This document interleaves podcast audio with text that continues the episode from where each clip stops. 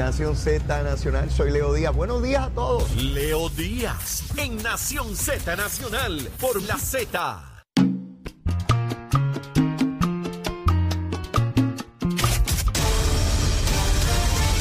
Buenos días, Puerto Rico. Soy Emanuel Pacheco Rivera informando para Nación Z Nacional en los titulares. Ayer domingo el gobernador Pedro Pierluisi anunció que la Agencia Federal para el Manejo de Emergencias aprobó la primera fase del proyecto para la construcción de un nuevo embalse en el río Valenciano y una ampliación sobre la planta de tratamiento de aguas Valenciano mediante una asignación de sobre $18.5 millones. Esta primera fase incluye la contratación de servicios de ingeniería, el diseño preliminar de ingeniería, así como el cumplimiento ambiental y los procesos de obtención de permisos, la planificación de adquisición de terrenos y los documentos finales de diseño y construcción. El embalse tendrá una capacidad de 12.7 millones de metros cúbicos de agua, tendrá un costo total que se estima en más de $417 millones en fondos de FEMA. En otras noticias, hoy lunes la secretaria de Energía de Estados Unidos, Jennifer Granholm, viajará a Puerto Rico donde se reunirá con autoridades del gobierno y sectores comunitarios de cara a sus esfuerzos para acelerar la modernización de la red eléctrica y el camino de la isla hacia un sistema energético plenamente basado en fuentes renovables. Granholm tendrá reuniones en San Juan, Loíza, Culebra, Vieques y Salinas entre hoy lunes y el viernes 3 de febrero. Hasta aquí los titulares, les informó Emanuel Pacheco Rivera. Yo les espero en mi próxima intervención aquí en Nación Z Nacional, que usted sintoniza por la emisora nacional de la salsa Z93. Leo Díaz. Que venimos bajando, mire, chévere, aceleradamente. Nación Z Nacional por la Z. Bueno, y aquí de regreso en nuestra segunda media hora en Nación Z Nacional, mis amigos. Estamos a través de Z93, la emisora nacional de la salsa, la aplicación La Música y nuestra página de Facebook de Nación Z. Bueno, como les decía, ya están en la prensa haciendo declaraciones tanto Héctor Ferrer, hijo, como Carmen Maldonado, también aspirante a la gobernación por el Partido Popular, alcaldesa de Morovi, emplazando a Jennifer González a que si ella dice tener pruebas de que hay personas, presidentes municipales que trabajan con el gobierno y que el gobierno de Pedro Pierluisi pues les impidió ir a su actividad con amenazas de votarlo, pues que vaya a las autoridades estatales o federales. Mira el lío en que se mete Jennifer González. Ahora tiene la obligación, si no está hablando gusanga, está hablando ñoña Jennifer, tiene que ir a las autoridades y tiene que hacer valer lo que dice, porque si no está hablando disparates o embustes. Así de sencillo es esto, así de sencillo. La única esperanza que tiene el Partido Popular para tratar de tener opción a ganar la gobernación es que el PNP se divida, nada más. Jennifer González hizo todo lo posible por fastidiar a Ricky Rosselló, todo lo posible, con el chat y toda la cosa ahí, lacerante, para ver si se convertía en gobernadora. Cogió miedo y no se atrevió a correr para la gobernación. Se metió para comisionada. Y el pueblo estadista, pues, está bien, no hay problema. Desde el día uno está haciéndole el camino difícil a Pedro Pierluisi. Entrando Pedro Pierluisi a Río Grande, una actividad, una convención, ella dijo por Facebook Live que sencillamente había que sacar a Luma y que esto era terrible, o sea, que tirándole los perros encima a Pedro Pierluisi, todo el tiempo tratando de fastidiarlo. Ella pensó, porque pues se bebió ese culé, de que todo el mundo iba a decir Jennifer. Oiga, y llegó el año electoral, pasado mañana estamos en febrero, hay que radicar en diciembre y nadie dice Jennifer, nadie. Hay que ver cuántos líderes del PNP están con Jennifer. Johnny Méndez estaba en esa actividad. Hay que preguntarle a Johnny, si hay una primaria, ¿tú estás con Jennifer, Johnny? ¿O vas a ser como con aquel pájaro que tú decías que no conocías ni una cosa ni la otra? Se me escapa el nombre de él, el pájaro este que metió preso un montón de alcaldes. Santa María. Sí, porque Johnny Méndez dijo que él no conocía a Santa María, nunca lo había visto y que él lo recomendó para una junta. Y no recuerda quién se lo recomendó tampoco. ¡Johnny! Bendito de memoria floja tiene muchacho. Quiquito Meléndez se pasa con Jennifer. Hay que preguntarle, Quiquito, si hay primaria, ¿está con Jennifer? Sí, papá, aquí hay que ser valiente. Aquí no puede haber cobarde. ¿Y cuántos alcaldes están con Jennifer? Sí. Mire, hay que contar cabezas, darse voz. Claro, esto lo decide el pueblo. Pero como ella dice que no llegaron los presidentes municipales porque es que los amenazaron. A los alcaldes del PNP, ¿por qué no llegaron allí? ¿Alguien los amenazó? A los legisladores del PNP, ¿por qué no llegaron allí? ¿Alguien los amenazó? son cobardes y se dejan amenazar. Porque a mí nadie me amenaza, yo voy donde me da la gana. Yo voy donde me dé la gana. Y que digan, toda la vida he hecho lo que me ha dado la gana en política y he apoyado a quien me dé la gana. Apoyé a Jennifer en el 2016, entendía que era la mejor candidata a comisionada residente, pero políticamente su deseo es tan brutal que la lleva a cometer graves errores. Y mire por dónde va, ya se metió en un camino sin salida. Tienes que echar para adelante la primaria, Jennifer. No puedes ser cobarde, porque tú dices que tú eres brava. Ahora tienes que ir para adelante. Porque si no queda, hija, como una candidata que después que hablaste tanta cosa, eras cobarde. Mira dónde está. Y yo quiero ver la primaria esa, porque tú tienes que tantos votos. Aníbal era un caballo muerto, Aníbal le ganaba a cualquiera. Difícil era correr a la gobernación. Ahí sí que era lo difícil. Y Pierluisi metió mano, no tuvo miedo. Y pues, habrá la campaña y cada cual vota y gana el que tenga más votos del pueblo. Así siempre es. Así siempre. No importa lo que se diga y cuánto ladren y toda la ¿quién trae más votos? Y con uno se gana. Ahora, el que pierda queda afuera. Así es. Se acaba, Jennifer. Si pierde, se acabó. Para casa. ¿Tú sabes? Bien chévere. O analista. Puedes venir conmigo aquí de analista. Seguro. Y hacemos el programa los dos juntitos. Y nos damos besitos en el cutis. ¿Tú no crees? Y bien chévere. Quiero pasar a otro tema. Con todo esto del juicio de Sixto George, ha empezado una discusión si en los medios se le paga a la gente por opinar y toda esta gusanga. En el fin de semana, la ASPRO, gremio que agrupa a los periodistas de Puerto Rico, o uno de los gremios, dijo que los que están señalados no son periodistas. Y empezó todo un debate público, si quién es periodista y si le pagan a los periodistas y que tienen códigos de ética.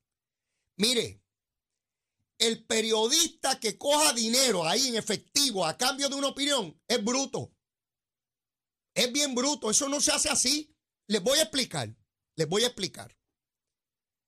Yo le pregunto a la ASPRO si un periodista que lo contrata una compañía de placas solares y le pagan miles de dólares al año, oigan bien, periodista, no comentarista ni analista, no como Leo Díaz, no, periodista.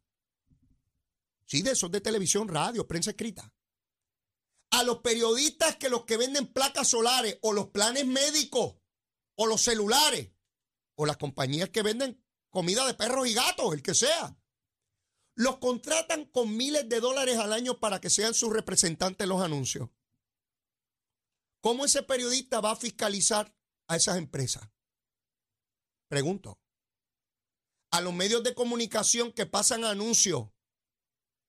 Mire, los planes médicos tienen millones de dólares para repartir anualmente en anuncios y pagar a periodistas que los contratan. ¿Están ahí? Búsquenlo.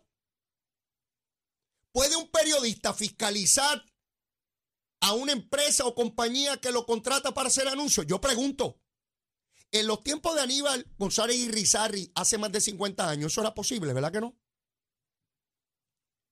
A los periodistas faranduleros, que yo los veo en Instagram, modelando el traje, hombres y mujeres, el traje, el peinado, los zapatos.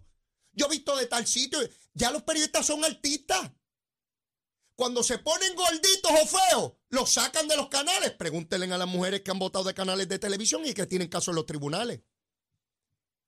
Puedes tener pocas neuronas, pero tienes que ser bonito. Sí, como la legislatura. Los legisladores pueden entrar sin cabeza, sin corbatas que no pueden entrar. Sí, se les obliga a tener corbata. Sin cabeza pueden entrar. No hay problema.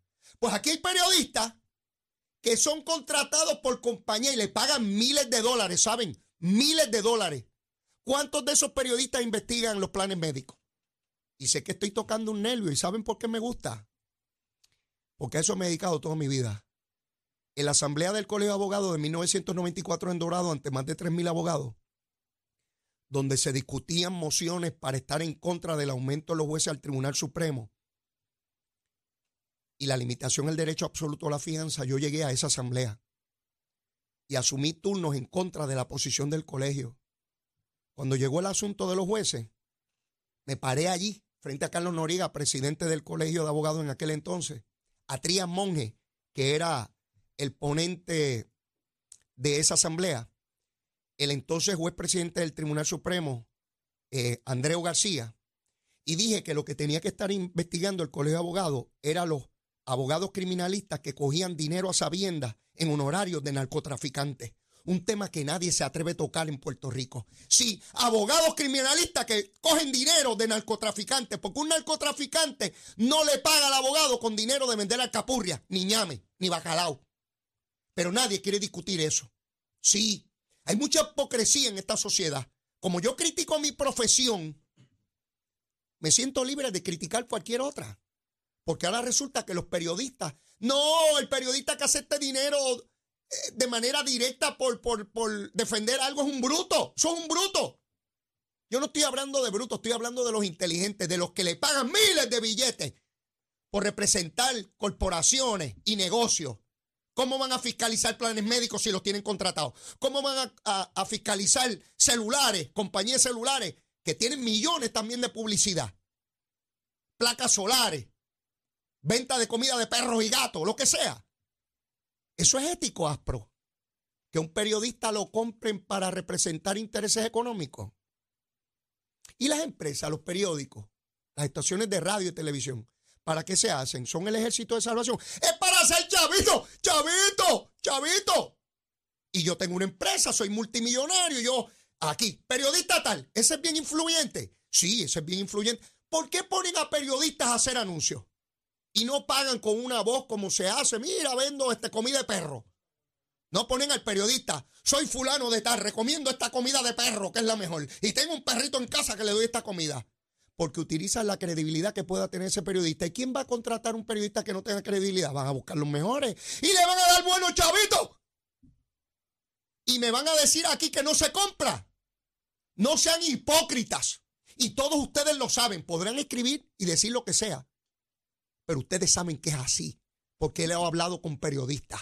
Sí, periodistas que están en contra de esa práctica. ¿Sí? ¿Por qué no establecen un código que los periodistas no pueden ser contratados por compañías para hacer anuncios? ¿A qué no hacen eso? No, es Sixto George. Ahora yo debo suponer que el único que intentó comprar gente en la historia de Puerto Rico. Sí, porque cuando Cristóbal Colón llegó aquí no llegaron periodistas a preguntarle, mire, ¿cómo estuvo la travesía? Déjeme firmarlo en exclusiva para Notia Guaybana, dígame qué pasó en el viaje. No, no, el fenómeno del periodismo es un fenómeno reciente en la historia de la humanidad. Digo, siempre va a haber un changuito que va a decir que desde los etruscos había periodistas, ¿verdad? Eso es un elemento reciente de la vida humana. De hecho, el puritanismo del periodismo se está acabando, mis queridos amigos, como tantas otras cosas en nuestra sociedad van evolucionando.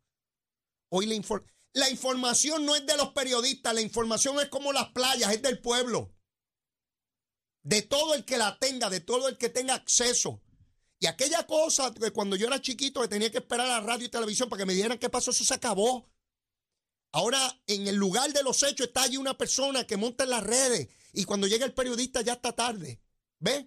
Así que déjense de puritanismo y miren y reflexionen sobre las graves fallas, porque cuando yo veo un periodista que no investiga los planes médicos y veo que tiene grandes contratos de miles de dólares al año porque anuncia planes médicos, mira, ten este plan médico porque te echa gasolina, te arregla las uñas, le da comida al perro, te lo saca a orinar por la tarde. Ese plan médico es bueno porque te hace eso, no la cubierta médica, estas otras cosas. Y yo soy fulano de tal periodista, tienes que comprarlo y creer en mí porque yo sé de eso. Eso es ético. Pregunto a la ASPRO. Sí, no tienen que comprar a nadie de manera directa. No tienen que comprar a nadie de manera directa. Y sé que estoy tocando un nervio. Hay unos cuantos que ya deben estar endiablados conmigo. Los lamento, mi vida, nada personal. Besito en el cutis para todos. Ustedes saben que yo los amo y los quiero. Y todos son puertorriqueños. Vivimos en esta hermosa isla. Y la despedida de año 10, 9, 8, 7. Y volvemos al otro año a pelear. ¿Sabes? Nos queremos unos minutos y luego a pelear otra vez. Sí, porque así es la vida.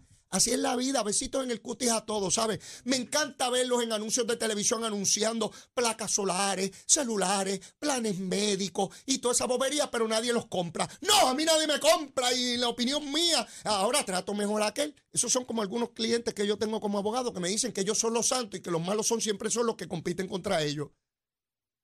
Yo le digo a mi esposa, yo le doy gracias a Dios que los clientes que me han tocado a mí siempre fueron los buenos. los malos y los tráfalas y los pillos y los corruptos siempre son los que compiten contra ellos. Estoy tan agradecido del Altísimo, de que me ha mantenido bien en el Bajísimo.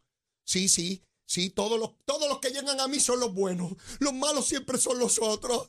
Sí, mire, déjese de tanta hipocresía. He vivido bastante en este mundo. He vivido bastante en este mundo, mi hermano. Pero aquí nadie se compra. No, aquí nadie. Debo pensar que Sixto George es el único que ha intentado comprar gente en esta isla. Si es que lo intentó, ¿verdad? Ya diré al juicio qué ocurrió. Yo no sé. Cuando yo llegué aquí a Z, ya ese pájaro había pasado por aquí, ¿verdad? Ya ese pájaro había pasado por aquí. Yo no sé a lo que se dedica la gente con la que uno interactúa. Usted conoce a la persona cuando lo tiene de frente, pero ¿qué hace una vez desaparece de frente a usted? Usted no sabe. Sea familiar suyo, vecino, conocido, usted no sabe. Esa es la fragilidad humana. Sea periodista, sea político. Sí, porque los periodistas dicen que los políticos son los únicos que se venden. Sí, los políticos. Donde quiera hay ratones, donde quiera hay ratas, hediondas, en cualquier profesión. Es parte de la naturaleza humana. Hay gente que falla. Y ahora escucho a los periodistas diciendo, no, es en su carácter personal. Eso no es lo que plantean los partidos, que no es el partido que son personas en su carácter personal. Qué fácil es cuando es los de allá, ¿verdad? Qué difícil es cuando uno tiene, ¿verdad?, el calor de la guareta. Ahí es distinto. Ahí la cosa cambia, como dicen en el campo, mi hermano. Llegó Cristian Sobrino aquí, está encandilado. Lo he estado leyendo en las redes sociales. Mire, si usted cree que hemos quemado el cañaveral, aléjese, que ahora es que viene el fuego. ¡Llévatela, Chero!